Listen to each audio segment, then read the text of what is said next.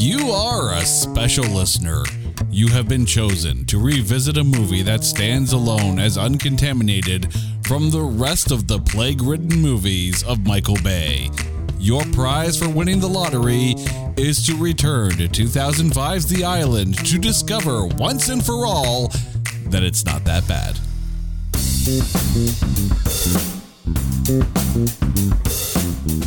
Welcome, welcome, one and all, to It's Not That Bad, the podcast that looks for A grades in B movies. Now, I'm just going to put this out there right on Front Street. I may be a little biased personally in this one because as much as we kind of like to rip on Michael Bay on this show occasionally and you know let's be honest what podcaster hasn't ripped on Michael Bay I'm going to put this out there right now right away and say we are about to talk about my absolute favorite Michael Bay film of all time because we are talking 2005's The Island. I have a question. Uh, yes. More than Transformers? More than Transformers. Wow. Yeah. That's big. I know, I know. But joining me on this journey to the island is my lovely wife, Carrie. Carrie, Hello. how are you doing? I'm good, but I, I might be suffering shock at this moment in time. Like you, you have to. Uh, let me explain why Carrie is probably very, very, very shocked. I am a fully admitting Certified geek? Uh, yes, but growing up, I was a Transformers kid to the point of when the 1986 Transformers animated movie came out. You know, I went to go see it a couple times in the theaters, but then when it hit the video store, I rented it ad nauseum. I rented it so many times it would have been cheaper to buy the VHS. To the point that I had that movie word for word memorized. Ooh, Yeah. that's my Batman. That that is your Batman. You know, for you to say that you like any movie more than a Transformers product Right? or franchise is like saying I like Barbie more than Jem. Well- As your listeners know, that's that's a big statement mm-hmm. there. Well, we'll have to ask you that again once the Margot Robbie Barbie movie comes out, but Ooh, ooh, right? intriguing. It is intriguing. Uh, but before we get into this Michael Bay film that has all of a sudden, you know, piqued the interest of my wife, it is time to take 2005's The Island and trailerize it. Imagine a future with mag trains and flying motorcycles, where the rich can achieve immortality by paying a company to create clones that can be used as spare parts. Travel to the distant future of 2019. Wh- uh, Hold up. It's 2019? This this takes place in 2019. Where the hell are our mag trains? Why can't I fly around on a hovercycle? And why does Yucca Mountain look like a DLC level of Fallout? I, I, know the pandemic was rough, but did I miss something? I mean, this film only came out in 2005. Can you count a little higher, huh? Where was I? Oh, yes. Watch as clones Lincoln 6 Echo and Jordan 2 Delta run for their lives after she wins the lottery. Much like anyone would run if they actually won the lottery and didn't want their friends and family to find out and start looking for handouts. Together, they'll trash Nevada, trash Los Angeles, and trash anything that stands in the way of their freedom. That's what happens when you don't let Obi-Wan have his bacon. Ewan McGregor and Scarlett Johansson star in The Island, rated 14A for Attack of the Clones. I am so glad you said Attack of the Clones. But Right? what- were they sponsored by Nike? Uh, there is, it- we have to kind of talk about this. Well, you know, let's talk about this now. Because there is a ton of product placement in this film. It is the almost the most Michael Bay version of I mean, and this is kind of led into what Transformers was, right? Transformers was one product placement after another, after another, after another, after another, after another, to the point of the Transformers themselves were basically product placements for like Chevrolet. This this was almost like the gateway drug to prepare you for that because there was a lot of product placement in there. But I, since you brought it up, did it bug you as to how much product placement was in there? I I have to be honest, aside from the Nike shoes, I'm not quite sure maybe I've missed a whole lot. Wow. Yeah, okay. So like there, there there's the scene where they're like virtual fighting each other while they're you know before they escape from the facility. Clearly sponsored by Xbox. There's the I think it's like Michelob was the beer that uh, Steve Buscemi's character was drinking. Where it's like let's have a product shot before he freaking drinks it. Um, like the fact that there's a scene. Okay, again, first of all, this is a 2005 film, and we're recording this podcast in 2023. So if you haven't watched it yet, it's available on Prime Video. So go ahead and watch it. But if you have watched it, get ready. We're going to spoil the crap out of it, anyways. There's a uh, a scene in this movie where Scarlett Johansson sees a commercial of the person that she's cloned off of. That's a real commercial with Scarlett Johansson. Oh, is it? Yeah. It, what was it for? Cover Girl or something? No, it was Eternity Moment by Calvin Klein. Uh, Like it's an actual you can find this commercial. Like they basically just took the commercial. Yeah, let's use that. Why shoot something new with Scarlett Johansson? It already exists. That's hilarious. It's there's so much cor- it's not as blatant as Transformers, but there is a lot of product placement in this. But let's get into who is in this movie. This movie stars Ewan McGregor, Scarlett Johansson, Djimon Hounsou, Steve Buscemi, Sean Bean, Michael Clarke Duncan, Ethan Phillips, directed by Michael Bay. Because we've already said it a million times. The original script, we kind of joked about this in the trailerize. The original script had this movie set 100 years in the future. They kept on bringing that number down, apparently, according to IMDb, for budgetary reasons because they didn't want to spend so much of a CGI budget to create a super futuristic society. So let- let's bring it back a bit. Let's bring it back a bit. Yeah, you know, 14 years, that ought to be fine. The world should be gone in, you know, by 2019. Can I just point out that they picked 2019? What Like- does Michael Bay know? COVID 19, I swear it was like on his radar. Right? Maybe what he's to blame. What did Michael Bay know and when did he know it? That's COVID what we're 19 asking. is a Michael Bay right? product. Yeah, yeah. We've turned It's Not That Bad into a conspiracy theory show. There we go. Soon to be aired on Fox News. Um, Follow us for more bullshit news. but he, but here's an interesting movie theory though, okay? People out there have hypothesized that this film lives in the same universe as another Michael Bay film, Armageddon. For one simple connection. And that connection is through actress Shawnee Smith. Now, most people will recognize Shawnee Smith from her roles in the Saw movies, but in Armageddon, she played a waitress who met up with Steve Buscemi at a bar. And in this film, she plays the bartender who of course is living with Steve Buscemi at the time. So there's there is your connection right there.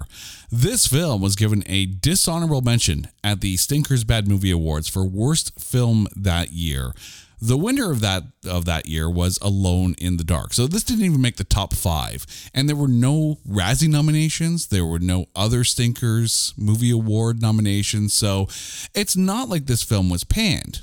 However, it was passed at the box office. This film had a budget, according to IMDb, of $126 million. The domestic gross, 35. $35 million only for a Michael Bay film domestically. Worldwide, it made 162 million. When it debuted on the July 22nd, 2005 weekend, it debuted at number four with only $12.4 million. Number one that week was the second week of Charlie and the Chocolate Factory Wedding Crashers was number two. Fantastic Four was number three.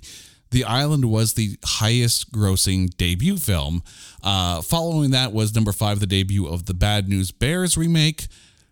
At number seven, there was the debut of Hustle and Flow. And at number eight, The Devil's Rejects was also debuting. So there were a lot of movies making their debuts that weekend. But I mean, when you read up on this, there was a lot of talk about how people were blaming the marketing. Like people were saying nothing really bad about the film, but it's just like they didn't know what it was about. They didn't know it existed. Like I get that a Michael Bay film these days is the biggest thing to hit the screen because it's going to have the most explosions. But I mean, let me ask you, if I say let's watch a Michael Bay film, what's the first film that comes to mind?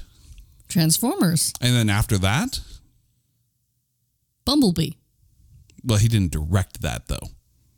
Then I have no clue. I mean, the Bad Boys movies, okay, yeah, sure. Armageddon, sure, why not? You know, The Rock, you know, people people who want to subject pain upon themselves might pick Pearl Harbor, but this film kind of flies under the radar, and it's kind of a shame because it is, in my opinion, one of his best movies.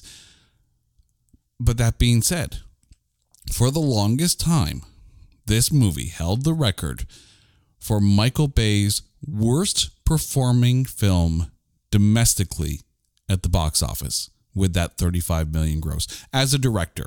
There were other movies where he as a producer like basically he's putting money into it kind of thing. So he's not really the one pulling the strings, but as a director, this was his lowest grossing domestic box office film until 2022 when Ambulance hit the screens. But I mean, you you can even put an asterisk on Ambulance because it came out in 2022. Just as movies and theaters are starting to open up to a sense of normalcy. So I think you have to consider The Island still to be one of his maybe his worst performing movie at the box office domestically.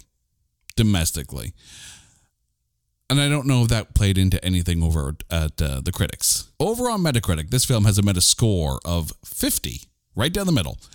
But on Rotten Tomatoes, has an audience score of 63%, so fairly respectable.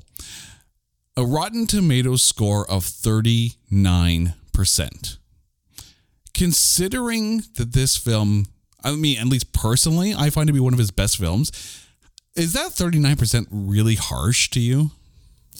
I think so. I mean, I'd be curious what they were saying. Personally, I, I could say that the movie was a bit almost like it starts out and you're like, okay, right? So this is the world that they live in. And a very utopian society, yeah. And right. And then as you're watching it, you're like, okay, there's something very odd about this. So what's happening? And then there's that middle part that's, you know, like a Michael Bay film. You yeah. know, like big things go boom. Insert, you know, big explosions here. And um and then boom, they're in the real world, you know, and like Ewan McGregor meets Ewan McGregor, right? Yeah. Like, um, it's just kind. It almost kind of felt to me like two separate movies it's, that were kind of mixed together with a big explosion. And that's kind of, the, I think, the general consensus. Even Roger Ebert had put it out saying, you know, there are two very good films here. Whether they are good together remains to be seen. But to the same token as well, as, as far as the story goes, there's a lot of talk about how it's kind of riffs on all these other stories to the point that there's some controversy you know, applied to this film. There was, according to Wikipedia, a, a lawsuit from the makers of the 1979 film Parts the Clonus Horror. And they basically brought a list of 100 points of similarity between the Clonus Horror and the island it was never really taken to court because there was a seven figure settlement reached between the makers of the island and the makers of the Clonus Horror.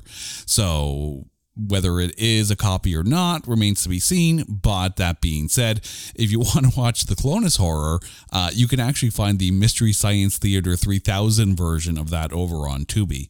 But I mean, a lot of people have also compared this to a 1996 novel called Spares, written by Michael Marshall Smith. And the interesting thing is that that novel was optioned by DreamWorks in the late in the late 90s, according to Wikipedia he, the author has said that he looked at it and didn't really see any direct correlation, but I mean, there's a lot of comparisons to it, and people have mentioned that there's there's comparisons to Logan's Run, to THX 1138. I mean, I remember personally watching this film and then reading Brave New World by Aldous Huxley, and like this feels kind of like the utopian part of of the book. So it's not like it's it's not like it's an original story, but there's really nothing original in Hollywood. Everything is kind of a riff on everything else. You know the story, right? Like there's only like what was it 33 origin 33 stories in Hollywood and everything is just a riff on those 33 or something like that, but it's not that doesn't necessarily make this a bad film. It just doesn't make it necessarily original. But let's get to what makes this film, at least in my opinion, a decent film. Let's start with Ewan McGregor, who plays Lincoln Six Echo. How was Obi Wan for you? Oh my gosh. Okay. Fantastic, especially when he meets his real life human version. His sponsor, yes. His sponsor. Well, it's it's him, is it not? Yeah, they're called sponsors. But it's the human version. Yes. The Scottish speaking human version. Yeah. Loved it. Which, which is fascinating because, of course, Ewan McGregor is Scottish. Absolutely loved every moment. He could read me, me the phone book. really? Over David Tennant, huh? Well, no. I, I mean, either, either. Uh, whoever's not not busy this weekend, uh, you know. Just give a call. pick up this, you know, the Scottish phone book and just start reading. Yeah. Okay. Yeah. Uh, just go full scouse and you're good. Um, the other thing too is that the Tom Lincoln, the sponsor, the real life person, uh, is a, a speed enthusiast, a motorcycle enthusiast as is Ewan McGregor as well. So really, Ewan McGregor got to play himself as Tom Lincoln, but as Lincoln Six Echo, it's interesting because apparently they were telling all the people who were playing clones um, that really they're of the mentality level of children. You really see that in Lincoln Six Echo. You see this almost youthful, childlike naivete and wonder at the world around him, especially when they get outside the facility. There was just something so earnest about how Ewan McGregor played Lincoln Six Echo in this. Like, I, I don't know. Did, did you find because there were times where I'm like, oh, they're they're they're making him like a dumb kid. But you know what though? With that said, I love how they didn't downplay or didn't like they they didn't make him as childlike as some of the examples. Yeah. The the the one gentleman who was trying to eat the test tubes or Yeah. what like like But if you take a look at the naming convention of all the different clones, that was a Foxtrot model, right? So that was a, a, a newer batch of clones, you know, you know, recently found in the contaminated zones and brought to to this place so they could enter the the the, lottery to go to the island. So the names of them, Lincoln Six Echo. The Lincoln part comes from his sponsor, Tom Lincoln. Six is actually the the geographic region of the states that the, the sponsor lives in. So six was in California. Uh, that's why Scarlett Johansson was Jordan 2 Delta.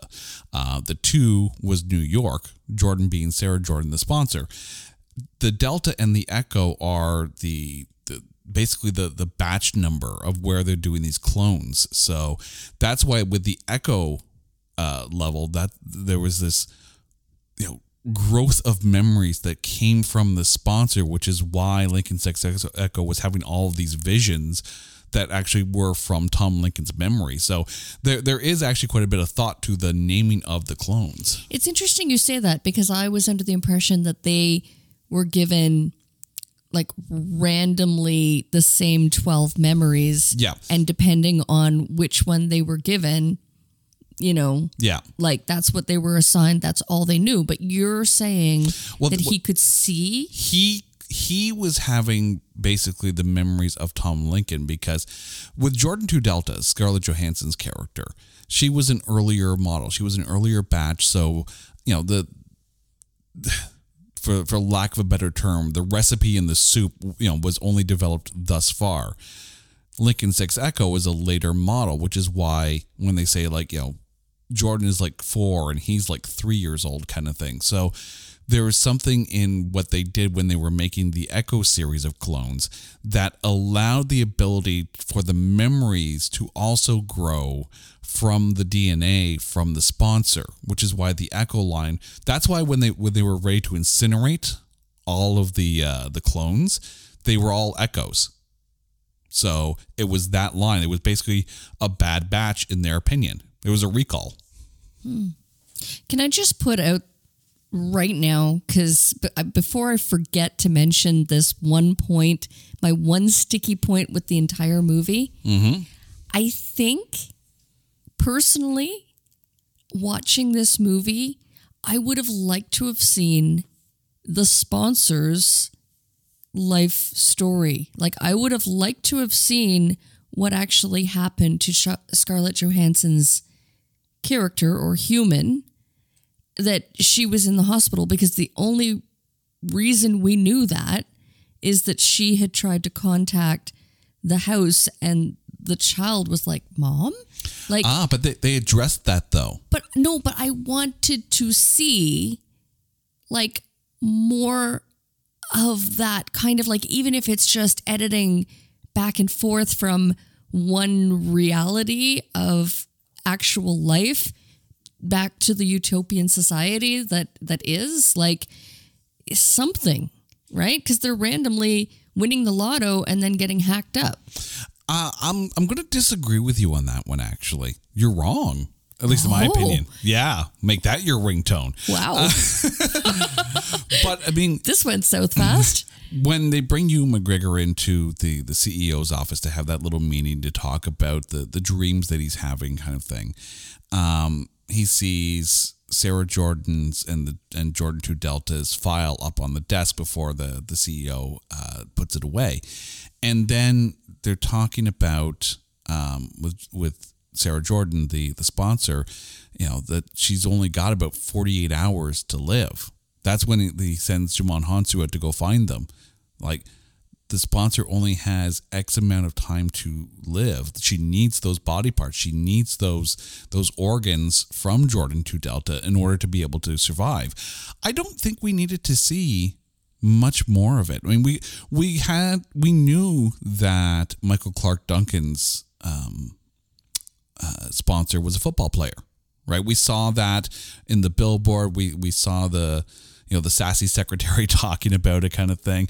I don't think the story was really about any of the sponsors aside from Tom Lincoln. I just think in the beginning, I mean, even uh, like an opening credit scene just to base it in New York and, you know, Scarlett Johansson's sponsor starts to feel ill or whatever it is that's causing her to go into the hospital, just to at least A, introduce the characters that there is a world outside this utopian society mm-hmm. and to at least like something that you can trigger a memory to like at the end when oh yeah so now you know her clone is being is winning the lottery but Ewan McGregor's clone like was aware or starting to learn and piece together what's happening here and that she's going to die so he has to save her out of that. Like I, I kind of disagree with that too. something like give me something more than just finding out as you go. Just- so close to the end of the movie. But I think it's not really at the end of the movie, but I think it's one of those things where they sprinkled enough throughout the the realization and before um, Lincoln pops up into the you know the the floor where they're doing the surgery on Starkweather and like you know that a that's a harsh scene. right? Like when they're they're they're, he tries to run after he's been cut open, and he's like, I don't, I want to go to the island. I don't want to die. We're not watching this movie with the kids, but but I I don't think you needed that spoon fed to you.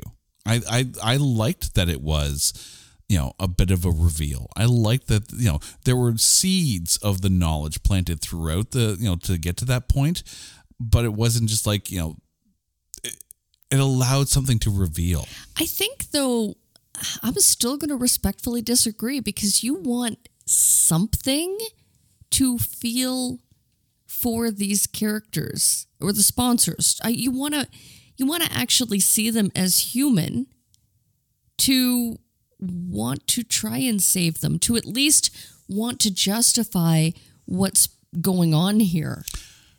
let me play devil's advocate on that one there because it's an interesting concept though right? Because yes i do agree that there's the part where um where jordan Two delta makes the phone call to her sponsor right? And you know she realizes that the, her sponsor is in the hospital and the kid's like mommy is that you? kind of thing. That part you could see where there's going to be you know a you know a decision to be made do I live or do I die to, so that this person can live? But to the same token as well, Tom Lincoln is not a likable character at all. which is exactly why you needed to tease with the Scarlett Johansson's character or sponsor. But but to that token as well, Uh, like we're we're, talk, we're talking about people that are rich enough to be able to create clones. So basically, they have a spare parts factory, so they can they can achieve immortality by cheating out death. So that something though, give me something like show show her at the park with her kid or you know walking the little one to school or like something. Like make us feel for her. Like again, yeah, because um, see, Tom Lincoln's character was so unlikable. yeah, that honestly I found myself thinking, okay, so why why exactly do I care? I want to care and I think that's what's missing is just humanize one. It doesn't even have to necessarily be Scarlett Johansson's character. I think that would make the most sense. yeah.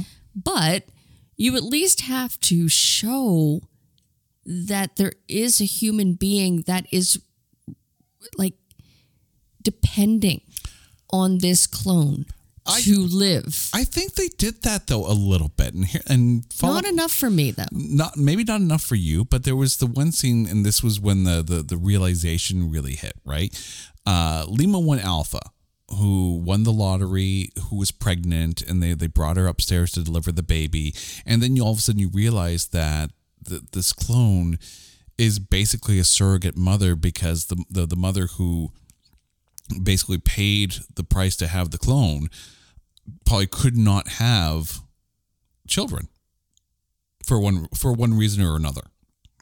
So that one makes have- sense. They could have explored that even. They didn't.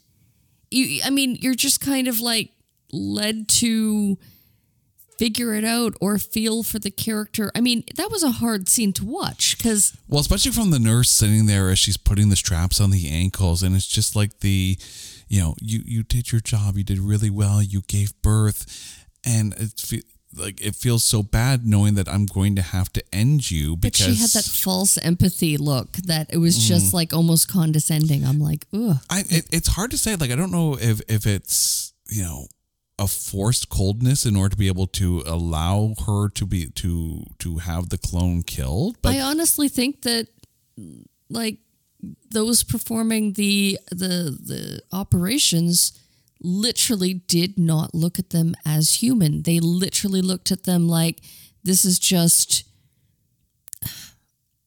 a necessary means to an end. Like Yeah. th- they're really nothing more yeah, than th- this clone was an easy bake oven in essence. like I hate to I hate to to put a line to it, but like maybe like a butcher and a, a you know Yeah. a slab of meat. Like Well, it, it's it. There's that line in the in the movie, and I'm pretty, I think it was done by Tom Lincoln.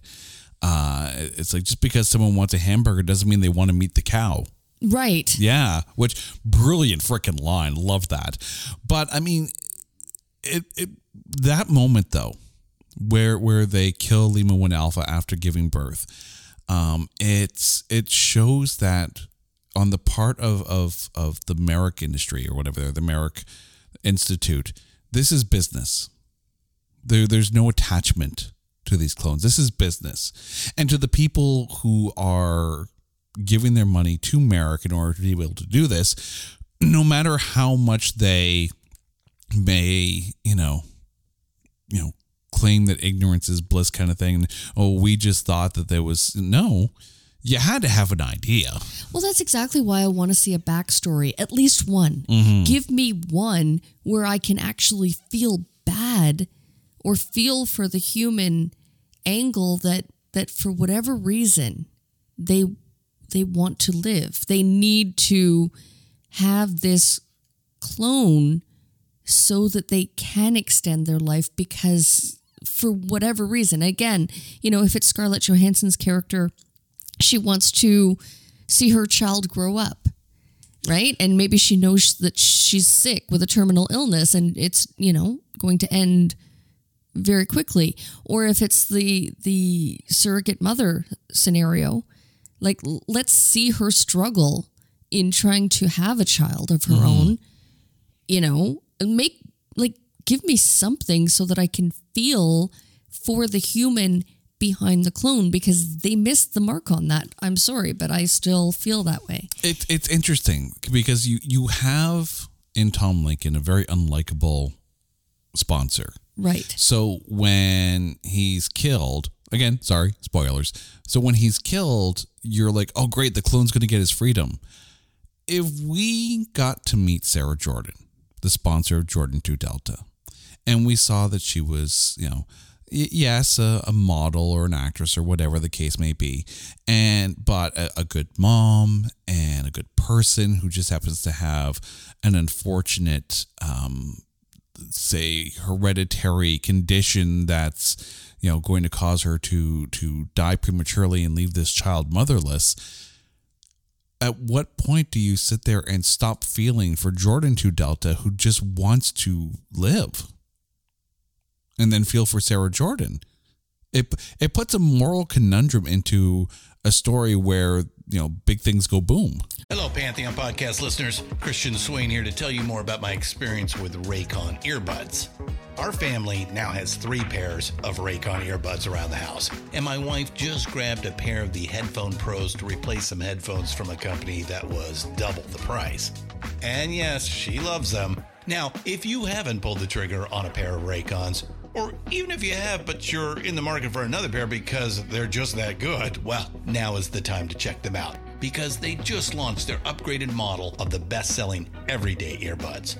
With Raycon's upgraded everyday earbuds, now you also get active noise cancellation, ergonomic design, and multi point connectivity that lets you pair with two devices at once. New quick charge function, three customizable sound styles, plus awareness mode. Available in a variety of vibrant new colors to complement any and all skin tones. I even have a pair of earbuds in a cool green color. I have tried just about every earbud known to humankind, and these Raycons are fantastic. Seriously, if you've been wanting to check out Raycons, there truly is no better time. You're going to ask yourself why you didn't check them out sooner, and Raycon offers a 30-day happiness guarantee. So, what are you waiting for? Go to buyraycon.com slash Pantheon today to get 20% off your Raycon order, plus free shipping. That's right, you'll get 20% off and free shipping at buyraycon.com slash Pantheon. Buyraycon.com slash Pantheon. Hey folks, Steffan Chirazi and Renee Richardson here from the Metallica Report. And we are proud members of the Pantheon podcast family, where the best of music and podcasts unite. We've got something pretty cool for you.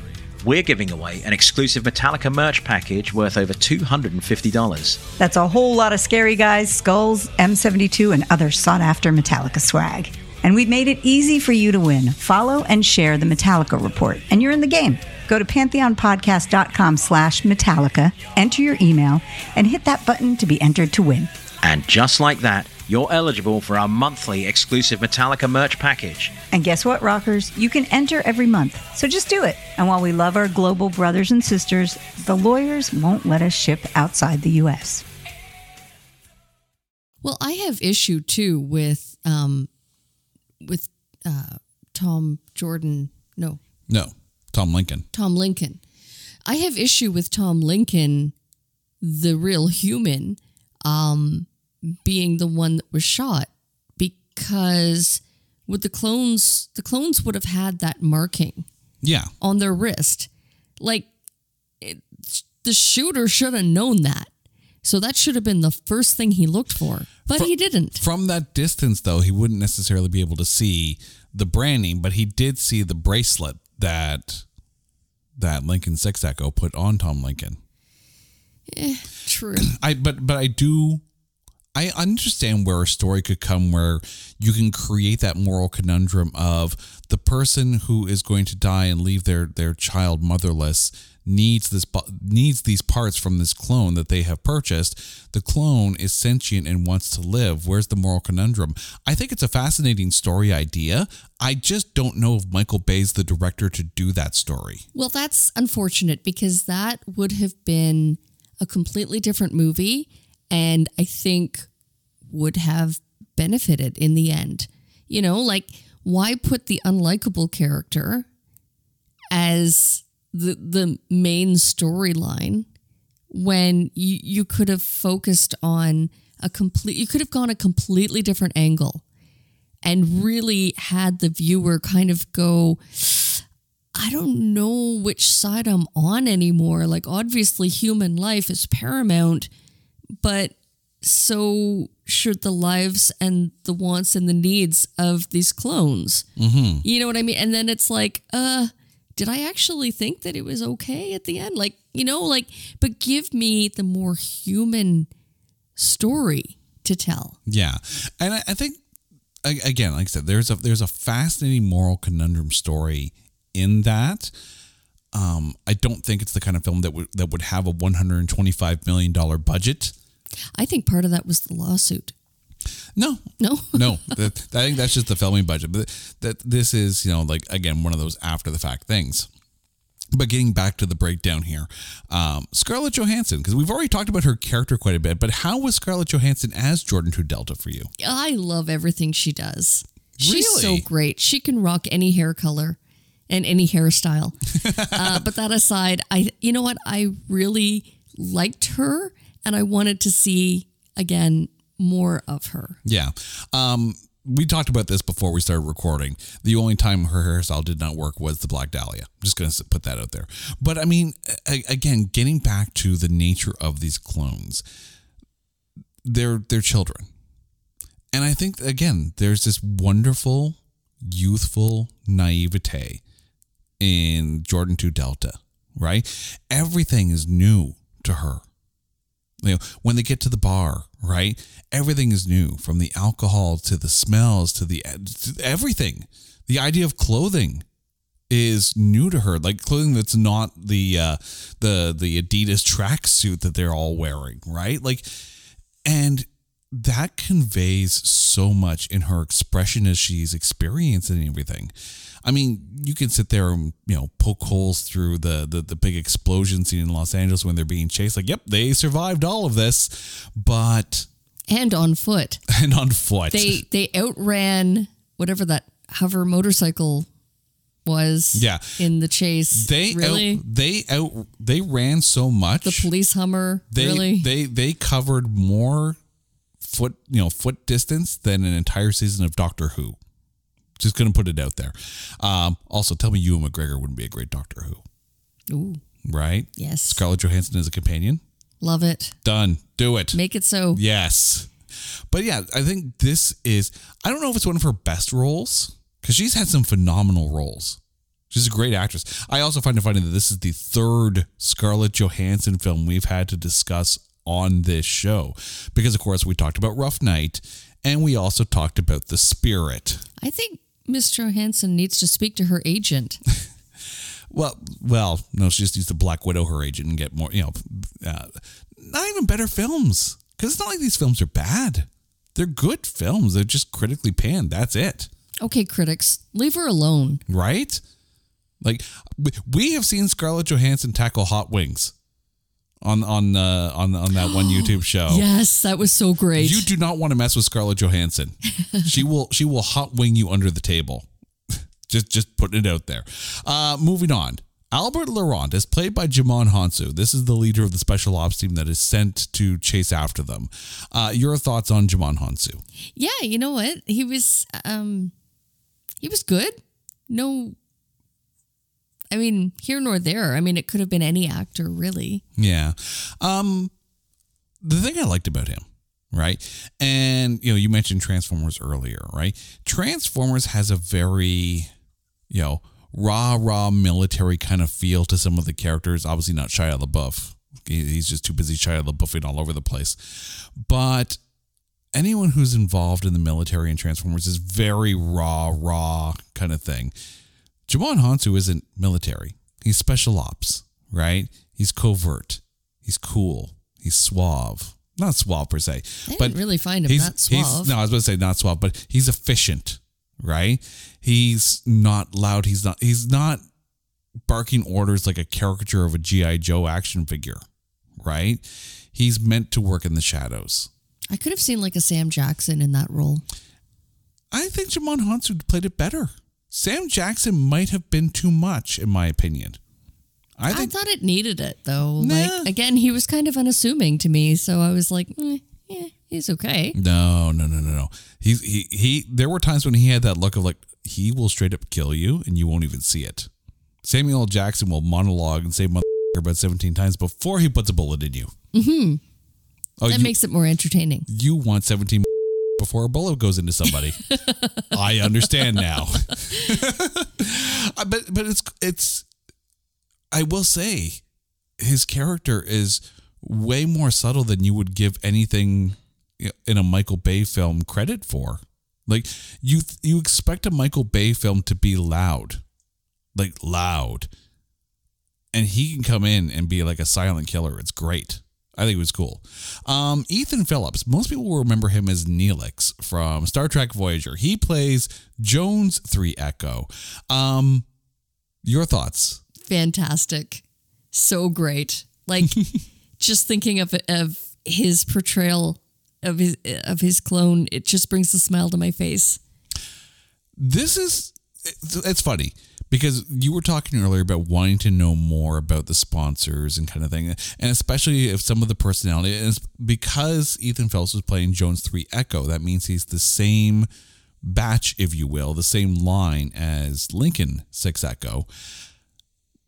So you have to think that some of the personality along with the memories probably seeped in through the dna into the into their the way they are. He's a bit of a nut job, Jones 3 Echo. And this is one of the situations where I'm like, I would love to know the backstory of that sponsor, right? Because that would, that right there would give you an indication to, how, because he's, he acts so differently than any of the other clones. Why?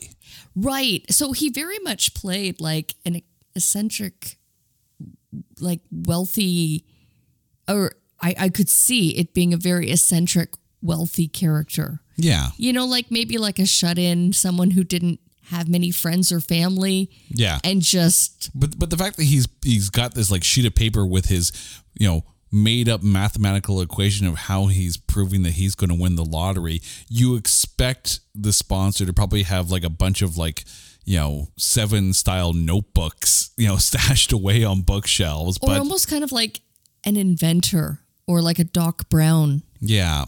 Oh yes. Oh, like a Christopher Lloyd. Yeah. Yeah. Um, yeah, like there are some cases where yes, the the lives of the sponsors in comparison to how the clones develop is, is very interesting.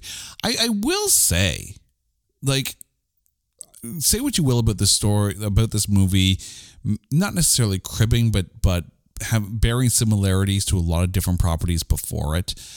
Um, I think that there's there's a there's a series in this in this movie that it doesn't need to be an overarching storyline through the you could have an anthology series based on the island and each episode tells the story of one of the clones and their sponsors. Like that's that would be fascinating. Mm-hmm. Very very fascinating. Like there's room for this movie to come back and have life as a series i think but Without the Michael Bay blow him up. yeah Mike- explosions. michael bay wants to produce it go right ahead Totally unnecessary, though. yeah but no well no the michael bay money could produce it Well, But I mean, get different directors, right? Get them in there, make an anthology series focusing on different clones. It base it would kind of feel, I think, a little bit like Westworld in a sense. So that Westworld vibe with the island world building thrown together into an anthology series on Netflix. If this now happens, I want some of that Michael Bay money. You're welcome. Seven figures, y'all. Uh, Steve Buscemi as James McCord. I know you love Buscemi, so I'm just going to throw this one right to you. oh, he was so perfectly perfect. He was so Buscemi and so on point. I mean, that that scene where he was like, you could tell that dilemma of like, if he helps them out, they're they're both gonna die, and he's totally aware of it. But he's still, he's a good guy at, at heart, and he still helps them. A- and I just, oh, He's I a love rel- Buscemi. He's a reluctant good guy, though. Yeah, but you know what? He uh, he's just so incredibly good at what he does. Yeah. I, I will say, and like obviously we're going back to Armageddon because of course he was in that, directed by Michael Bay. His character in that was very loud and very obnoxious in a good Buscemi type way. He wasn't loud or obnoxious here, and and I think you can see that he. I don't know if he likes Lincoln Six Echo, but I think he's amused by it. He's intrigued by him because he's so, he's so different from the other clones. Mm-hmm. Like, there's a fascination, I think. It's always Buscemi going for the underdog characters, and you know what? I I was just so sad that he met his demise the way he did. Like, that was hard to watch. It's interesting too because it's not like they it, it was a big death scene. It's not like this was like an epic death scene. It was he was he to was me, it was. he wasn't killed. He was dispatched. Does That's he- how it felt. Does he have a clone? no, no, he just works there. Fail. You you saw the place he lived in. He can't afford a clone. no, no, no, no. He's he's he's got to order all those mail order costumes for his uh, for his girlfriend there. Dead or worse, fired. Uh, Sean Bean as Dr. Merrick, the CEO of the facility. Of course, most people will know Sean Bean as Ned Stark from Game of Thrones, but how was he for you? I thought he was okay. Um, again, you know, nothing really spectacular stood out. I, I, I will say, like, at first, I liked the calm demeanor of Dr. Merrick, right? It reminded me a lot, and I'm going to draw a Moon Knight comparison here, of Ethan Hawke's character, not the regular character, but when they go into that little dream state psych ward where where Moon Knight is like, you know, in between life and death kind of thing. He's in the big white room, and Ethan Hawke is playing the doctor that's trying to die. You know, you know, get him to to realize that you know it's very subtle but it's just one of those you don't know whether it's a mind game or it's a role he's playing knowing that he's dealing with clones that are of a childlike mentality. Like it's fascinating. But then it devol- you know the, the character does devolve into you know megalomaniacal ceo that's not going to let anyone tear down his empire. I think the first half of the movie sean bean is great i think the second half of the movie the character could have been written better but that uh, that again that's just me michael clarke duncan as starkweather 2 delta it's a smaller role but i mean you ask me if michael clarke duncan is on the screen i'm smiling He's so good. Right? He really is. Like you just I wanted to see him survive. Uh, Like but yeah, what a, ugh, it was you're right, it was probably one of the hardest to watch death scenes. Yeah. Knowing Michael Bay films now, they've kind of become a parody of themselves. There's a look. There's a Michael Bay look. Lots of explosions. lots of explosions there's that low low tracking shot camera as someone stands up and you know looks off into the into the distance as the sun is behind them kind of thing it's a signature Car chase. well the fact the fact that there were scenes from that car chase with like the you know the where they're pushing like the the train wheels off the tra- off the truck some of those car chase scenes were actually put into Transformers Dark of the Moon apparently so it's you know cut and paste Right. but it's Hey, he's already paid for them. Uh, right? And gotta save money somewhere, right? He owns them. but but I, I ask though, because there's such a stigma on Michael Bay films now, going back and watching this, does it feel too Michael Bay or is it okay? Mm. It's a good question. I mean, as far as Michael Bay films go, there was only really that small. It was almost like a middle section. Almost, I want to call that the intermission. That's the Michael Bay intermission um, between the two parts to this movie. Yeah. You know, the the utopian society versus the real world, and the Michael Bay intermission where things go boom. Yeah. I don't really know if I answered your question, but yeah, I mean, it kind of felt like he didn't Michael Bay all over the place. Like it wasn't constant, which is nice. yeah. There was definitely a story um, or two. I, I, I mean, I guess the thing for me is, you know, you were shocked that I said that this is probably my favorite Michael Bay film of all time. I think the thing of it is that it's, despite the comparisons to other movies and other properties, it felt original. Right? Transformers, I'm very invested in Transformers lore. So when these, you know, these big giant CGI robots don't look like what I grew up with, like we're I'm sure somewhere down the road we're going to talk about a whole lot of Transformers films cuz I got bones to pick with some of those. But the Bad Boys films for for what they are they're okay, but they're they're Michael Bayified buddy cop films. yeah, but I think for that one, the big explosions were actually warranted. So I don't really hate on that. Warranted, but but it's formulaic, right? I would say the Bad Boys films are probably my favorite. I mean, he there there there were some good films in his filmography. There's no denying that. Like, the Rock, Armageddon, like these are these are good films. You know, the the you can have you can have literally have two movies that are very similar come out in the same year. One of them directed by Michael Bay to see the difference. I could say that because it happened. Armageddon came out. It was like three months before Deep Impact, and it's stark the difference in storytelling. One more point I need to bring up, and this is this is a personal thing, because I mean we, we've talked about this before. I'm a musician, so the music plays a big thing for me here. The score by Steve Jablonsky for this film. It is an absolutely fabulous score. Like I don't know about you. I don't know if it hit you like it like it did me. This score is I am I am surprised that Steve Jablonsky did not win any awards for this score. It is that good. I just want to know what song they were playing in the bar. I I still need to look that up. But if any of our listeners do know what it is, do please hit us up on on Twitter at not that badcast because I fully admit that I did not look it up. I apologize. Um, but now that I've gone on my little you know praise of Steve Steve Jablonsky, like it's clear there's a, there's a good reason why Michael Bay brought Steve Jablonsky on to compose the soundtrack for Transformers. The Island was freaking phenomenal as as far, as the score goes but we cannot hide anymore. So, Carrie, who is your MVP? Who wins the lottery of the island? Ah.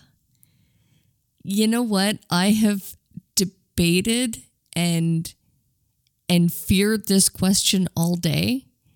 Um, because I actually have like I have a three-way tie. Oh no, I have a no, try no. tie. It's not like this film has a big cast. All right, let me let me run through the list though, because you know I love Buscemi. I know so you love anything Buscemi. he's in, he's always my favorite character because he's Steve Buscemi. Okay, but he was in like a third of the film. So that aside, that aside, because I've already mentioned how fantastic he was.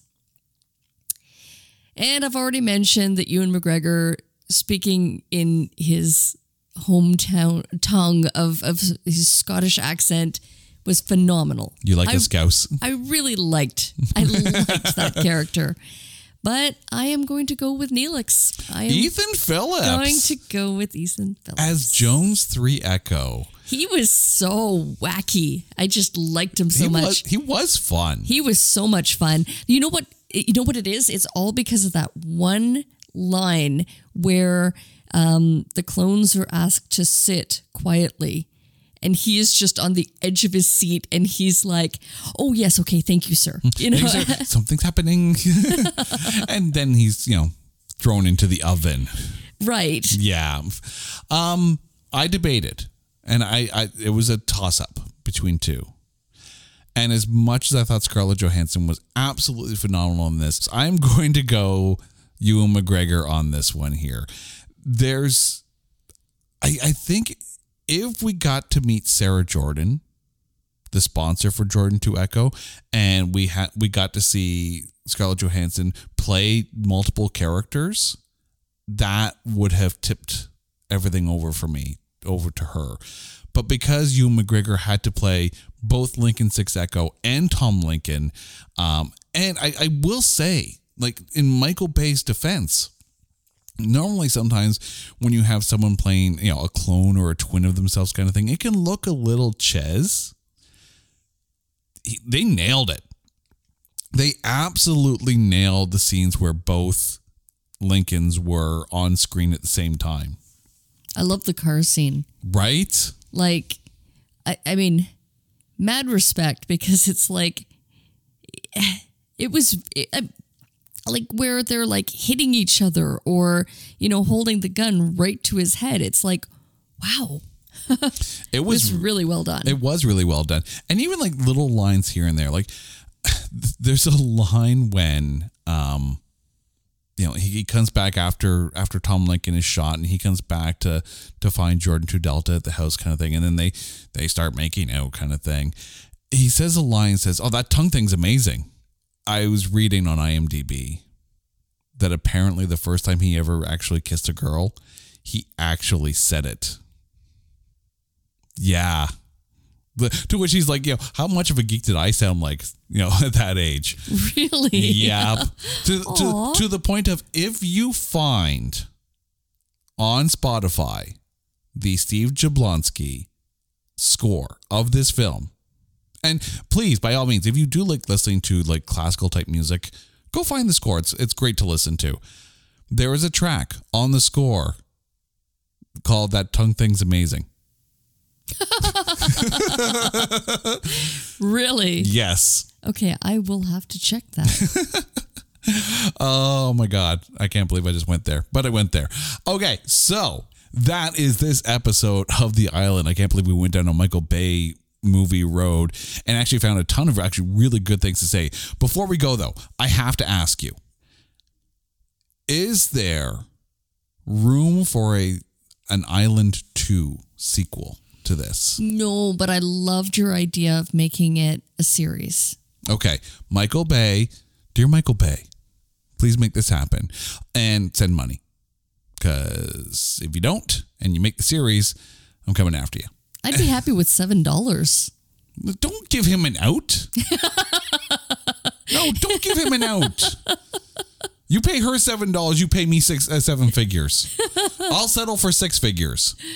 No decimal points. Anyways, this is It's Not That Bad. Carrie, thank you so much for going down this road. And to you, our listeners, you guys know the drill. If you think there's a movie out there that is unfairly maligned, much like this one, or is just so bad that we can't find anything good to say about it, hit us up on Twitter at Not That Badcast, or go over to Facebook and follow and like us at facebook.com slash Not That Badcast. Let us know and we will watch it. We will dissect it and we will find the good things to say because we are looking for those A grades in B movies. Uh, until next time, this is It's Not That Bad. She's Carrie. I'm Jay. You're awesome. Take care.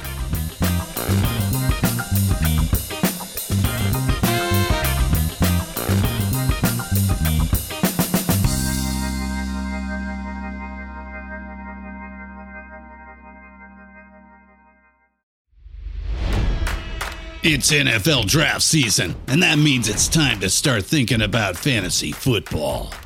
FantasyPoints.com features industry leading experts and prognosticators using proprietary hand charted data to help you score more fantasy points. FantasyPoints.com is the place to go for whatever kind of fantasy football you play. Whether you play fantasy football, daily fantasy sports, or do a little bit of everything, Fantasy Points has the meticulously researched content to guide you to victory.